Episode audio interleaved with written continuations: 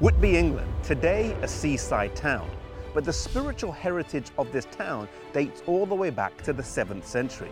In 656, the abbey was founded by Abbess Hilda, and in 663, the Whitby Synod was held here between the leaders of the Celtic Church and the leaders of the Catholic Church, and it was not without confrontation.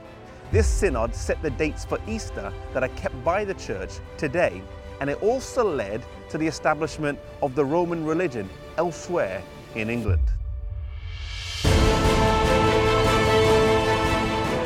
At that time, in this part of England, the Celtic Church was the dominant faith, due to the missionary work of Aidan, who had been sent over from Iona. These people were Bible believers, they kept the Sabbath, and they did not recognize the papacy as ruler in spiritual affairs.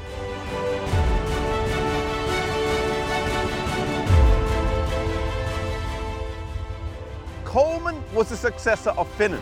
Finan was the successor of Aidan, who originally started the work here in England. And Colman had only been working for three years when the Council of Whitby was called.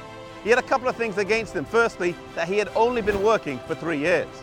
Secondly, that his opponent, Wilfrid, was well drilled in the papal arguments. And thirdly, that the Queen of the King was Catholic. The principal question of the debate was when would the date of Easter lie? Now, Wilfrid had spent four years before this in Rome, where he was well studied, and he wanted to come back here to Northumbria, determined to bring the Celtic Church into subjugation. He wanted an open debate. And King Oswy agreed for an open forum. So on one side you had Colman, the Scottish clerks, and Abbess Hilda, and on the other side you had the king, the prince, the queen, and Wilfrid, and so the debate began. Colman skillfully answered the questions in regards to Easter, but Wilfrid brought the debate around to the issue of Peter's authority and eventually succeeded in convincing the king of his arguments. The king and the people decided to conform to the pretended superiority of the papal Easter and thus align the church in England with the papacy, a shift from its original roots. Colman soon left for the island of Iona, and following this, four dark centuries followed in England. Soon after, the Danish Vikings swept through England, bringing with them a flood of paganism.